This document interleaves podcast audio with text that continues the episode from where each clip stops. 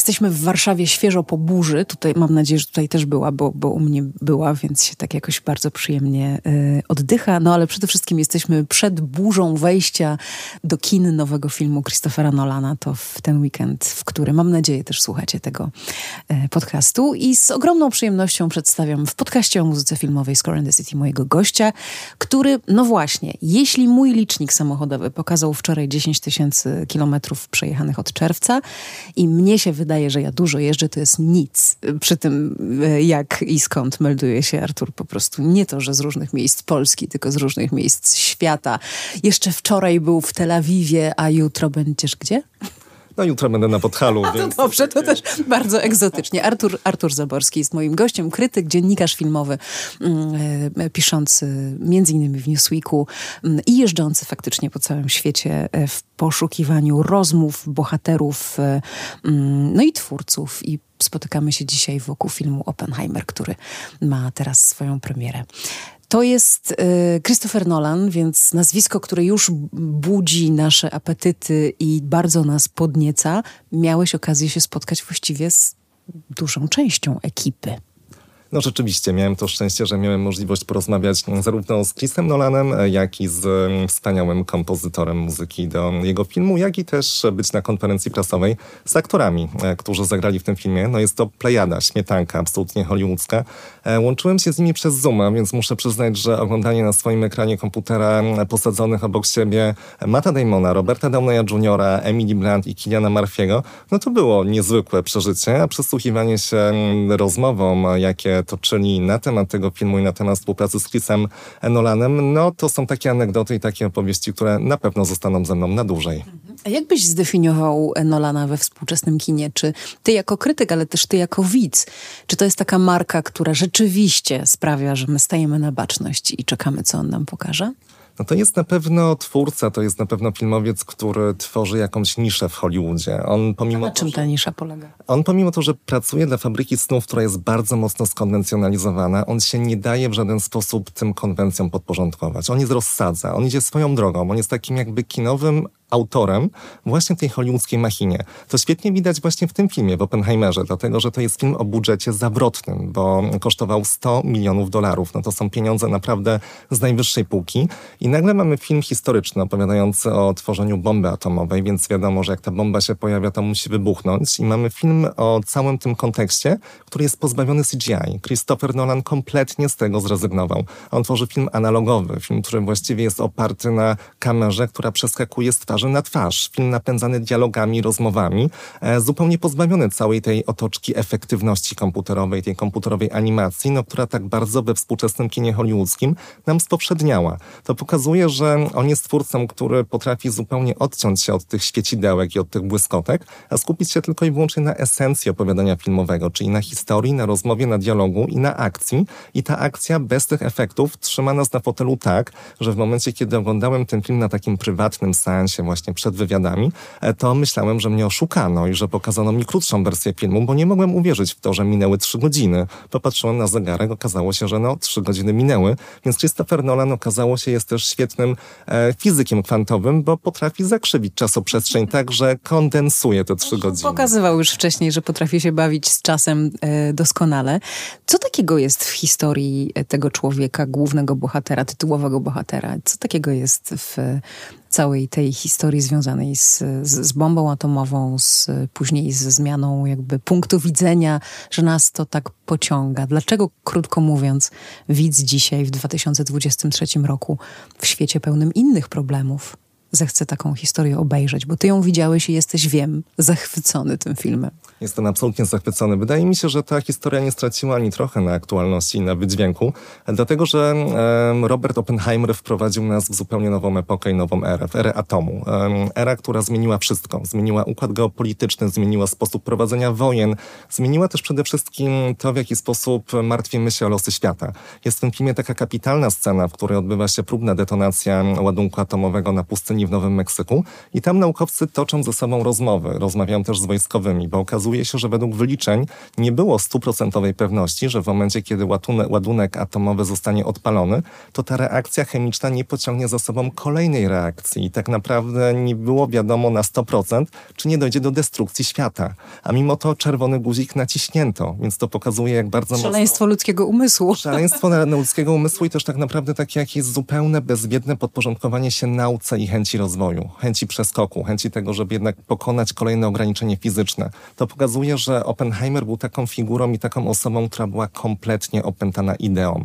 A to jest stały leitmotyw twórczości Christophera Nolana. Jego bohaterowie zawsze są opętani ideą. E, pamiętamy Batmana z Mrocznego Rycerza, pamiętamy Memento, w którym bohater był opętany znalezieniem mordercy żony, pomimo to, że tracił pamięć krótkotrwałą i musiał sobie informacje tatuować na ciele. E, pamiętamy inne jego filmy, które też oscylowały właśnie wokół tego wątku.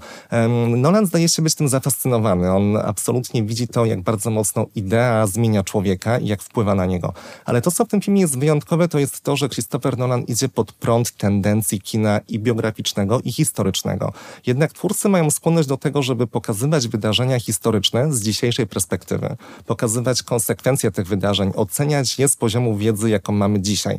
Christopher Nolan sobie na to nie pozwala. To nie jest ani laurka stworzona na cześć geniusza, na cześć wybitnego umysłu, ani to też nie jest film krytyczny, pokazujący, że no przecież wynalazek Roberta Oppenheimera doprowadził do śmierci 200 tysięcy Japończyków w Hiroshimie i Nagasaki. On go nie rozlicza. Zamiast tego on zaprasza widzów do tego, żebyśmy weszli do głowy Oppenheimera, żebyśmy reagowali na wydarzenia ze świata tak samo jak on i tak samo jak on ulegali też jego ludzkim słabościom.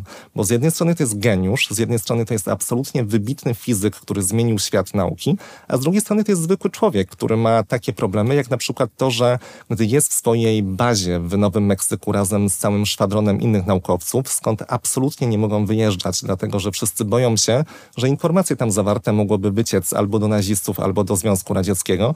E, Robert Oppenheimer i tak wyjeżdża, dlatego że chce spotkać się ze swoją kochanką. Są to takie ludzkie, drobne elementy, które tworzą nam bardzo skomplikowaną postać, taką kompleksową postać tego niesamowitego człowieka. I to, co na pewno tutaj Christopherowi Nolanowi się udało, to jest to, że my nie potrafimy go ocenić. My próbujemy w jakiś sposób reagować na bieżące wydarzenia, które on jest podporządkowany i z nimi się mierzyć. I to, co powoduje, że dzięki temu ten film jest bardzo taką spójną, kompleksową, całościową próbą uchwycenia tej jednostki. I don't know if we can be trusted with such a weapon. But we have no choice.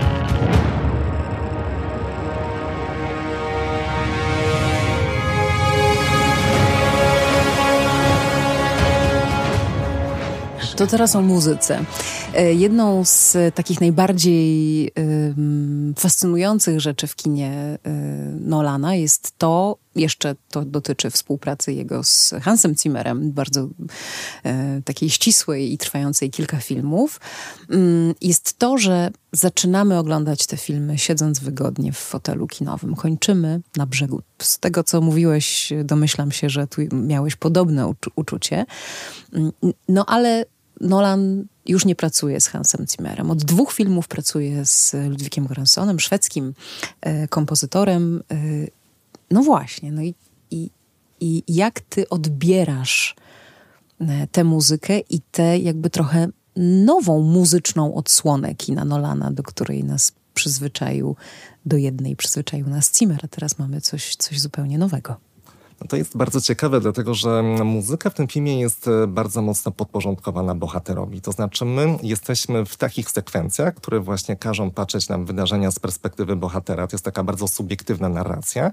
I ta narracja ma też odpowiednio podporządkowaną ścieżkę dźwiękową. I ta ścieżka dźwiękowa w tych scenach jest taka bardzo emocjonalna. Ona koresponduje z tym, co czuje Oppenheimer. Jeśli czuje strach, to my też dzięki muzyce czujemy strach. Taka klasycz, klasycznie hollywoodzka hollywoodzko-epicka. Tak, tak, otóż to, klasycznie hollywoodzko-epicka, więc te emocje się nam bardzo mocno udzielają, ale w momencie, kiedy zmienia się punkt widzenia kamery i to już nie jest subiektywna narracja Oppenheimera, tylko patrzymy na wydarzenia z pozycji osób dookoła niego, wtedy też muzyka odpowiednio reaguje i tworzy się zupełny kontrapunkt, bo na przykład okazuje się, że otoczenie ma zupełnie inne emocje niż Oppenheimer w danym momencie.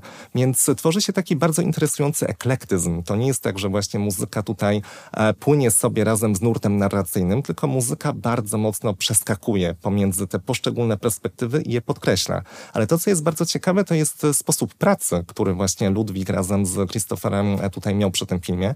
Opowiadał mi o tym bardzo dokładnie, że to było jego pierwsze takie wejście we współpracę, e, w której reżyser wymagał od niego tak licznych obecności na kolejnych układkach e, montażowych. Ludwik opowiadał mi, że oglądał ten film, uwaga, uwaga, co tydzień. Co tydzień zmieniała się jakaś część, nawet jeśli to była jedna scena, czy nawet jeśli to było kilka elementów w danym filmie, on znów wracał do tego filmu, oglądał go albo z Christopherem Nolanem, albo sam i po tym kolejnym tygodniu, po tym piątku nanosił kolejne poprawki.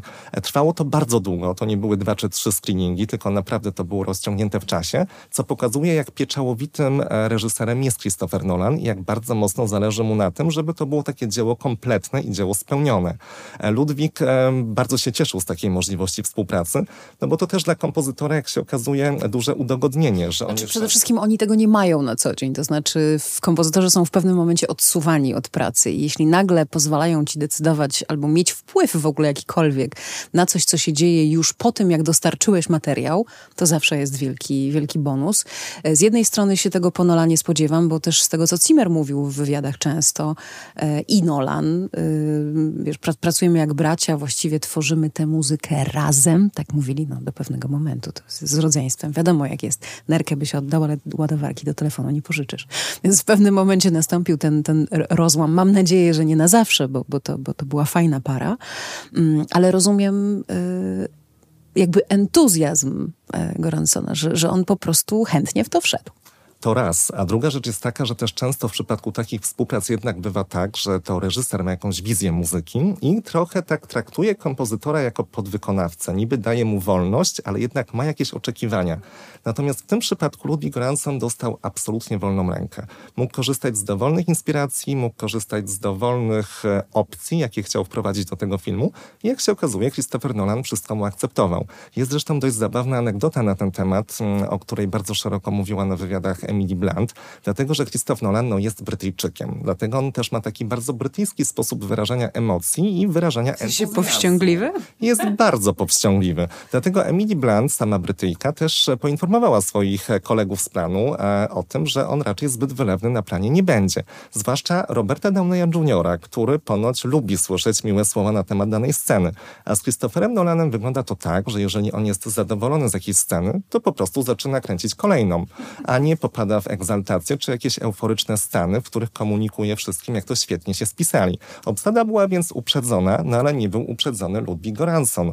Teraz już to jest drugi jego film, więc trochę miał inne podejście, ale opowiadał, że w przypadku Teneta, no to jednak wyglądało trochę dla niego tak e, zaskakująco, że tutaj e, on oddaje jakąś propozycję, po czym dostaje zwrotkę, że Christopher Nolan czeka na kolejną scenę albo na kolejny element, bez właściwie żadnego słowa komentarza, więc on był trochę zaniepokojony czy ta muzyka jest na pewno dobra i czy wszystko jest w porządku, no ale jak się okazało, to jest ta metoda, która jest najwyższą formą pochwały w przypadku Christophera Nolana. No chyba nie tylko, może to jest jakiś taki stopień dojrzałości. Pamiętam, jak e, jakiś czas temu w tym podcaście Bardek Hajdecki opowiadał o tym, że takie największe przejście z kompozytora młodego do kompozytora dojrzałego, za którego ma się dzisiaj, było wtedy, kiedy się okazało, że reżyser już nie mówi, jak pięknie to zrobiłeś, jak wspaniale, już takie pochwal mnie, pochwal i ta pochwała jest, tylko e, nie mówi nic. I, i Bartek mówi, no i, no, i, no i przychodziłem bez tej żadnej zwrotnej do moich współpracowników i mówię, no jest akcept, ale nic nie powiedzieli.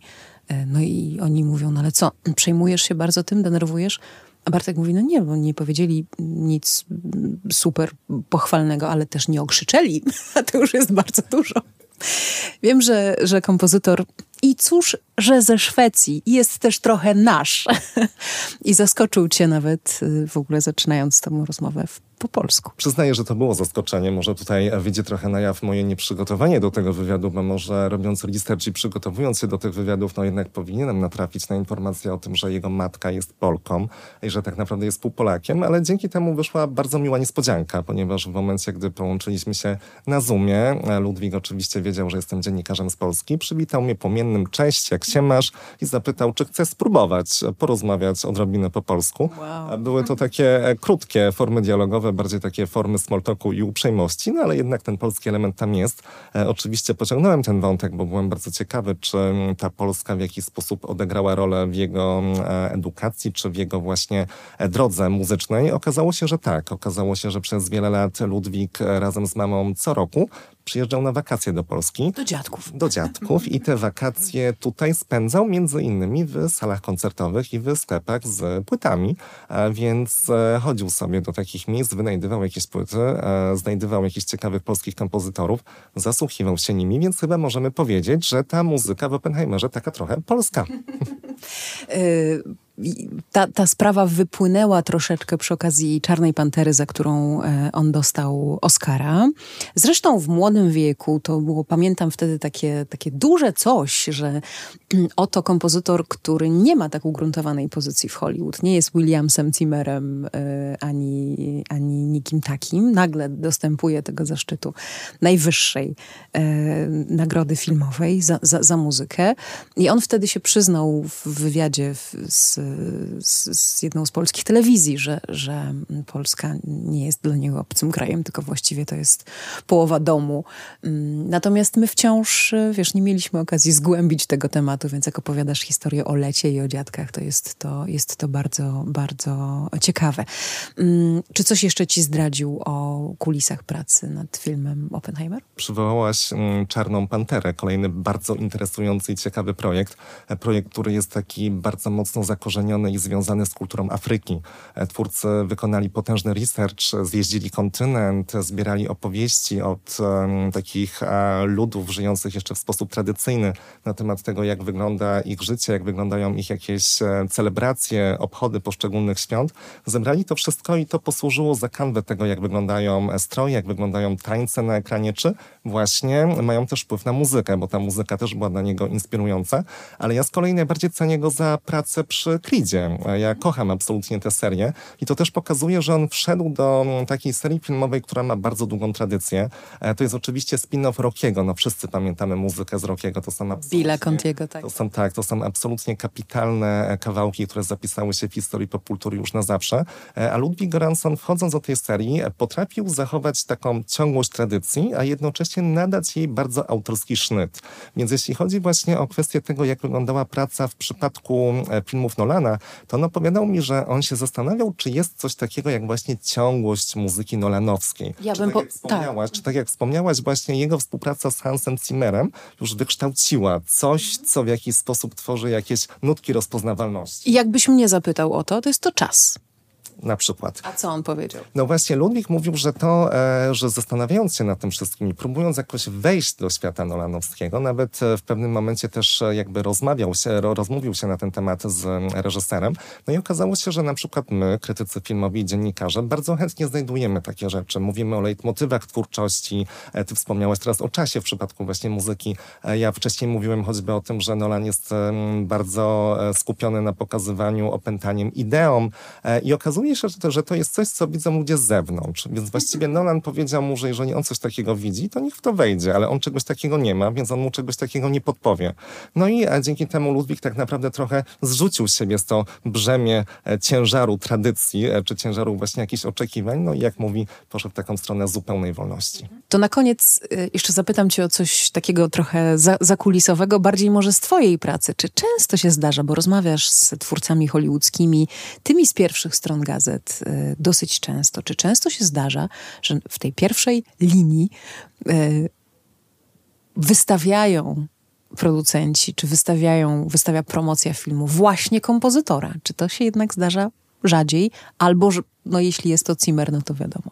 To się praktycznie nie zdarza. To są naprawdę bardzo rzadkie przypadki. Tak naprawdę kompozytorzy, z którymi rozmawiałem w ostatnim czasie, to są właśnie Hans Zimmer, który zrobił muzykę do serialu przyrodniczego BBC, który jest absolutnie fenomenalny i to jak Hans Zimmer zilustrował ten serial, no to jest kompletny majstersztyk.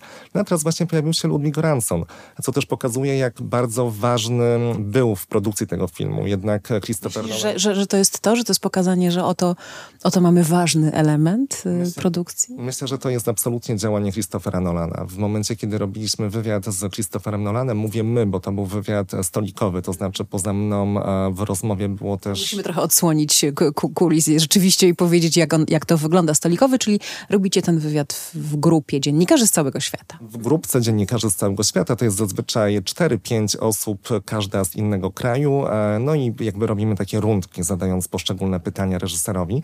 I był zresztą e, wśród nas dziennikarz ze Szwecji, który też um, przez to, że, że ze Szwecji natychmiast zapytał właśnie o współpracę z Ludwikiem, e, użył takiego interesującego stwierdzenia, że co takiego u nas jest, że tworzą się takie talenty jak Ludwig Goranson. Christopher Nolan z kamienną twarzą ściął go odpowiedzią, że to na pewno coś w waszej wodzie.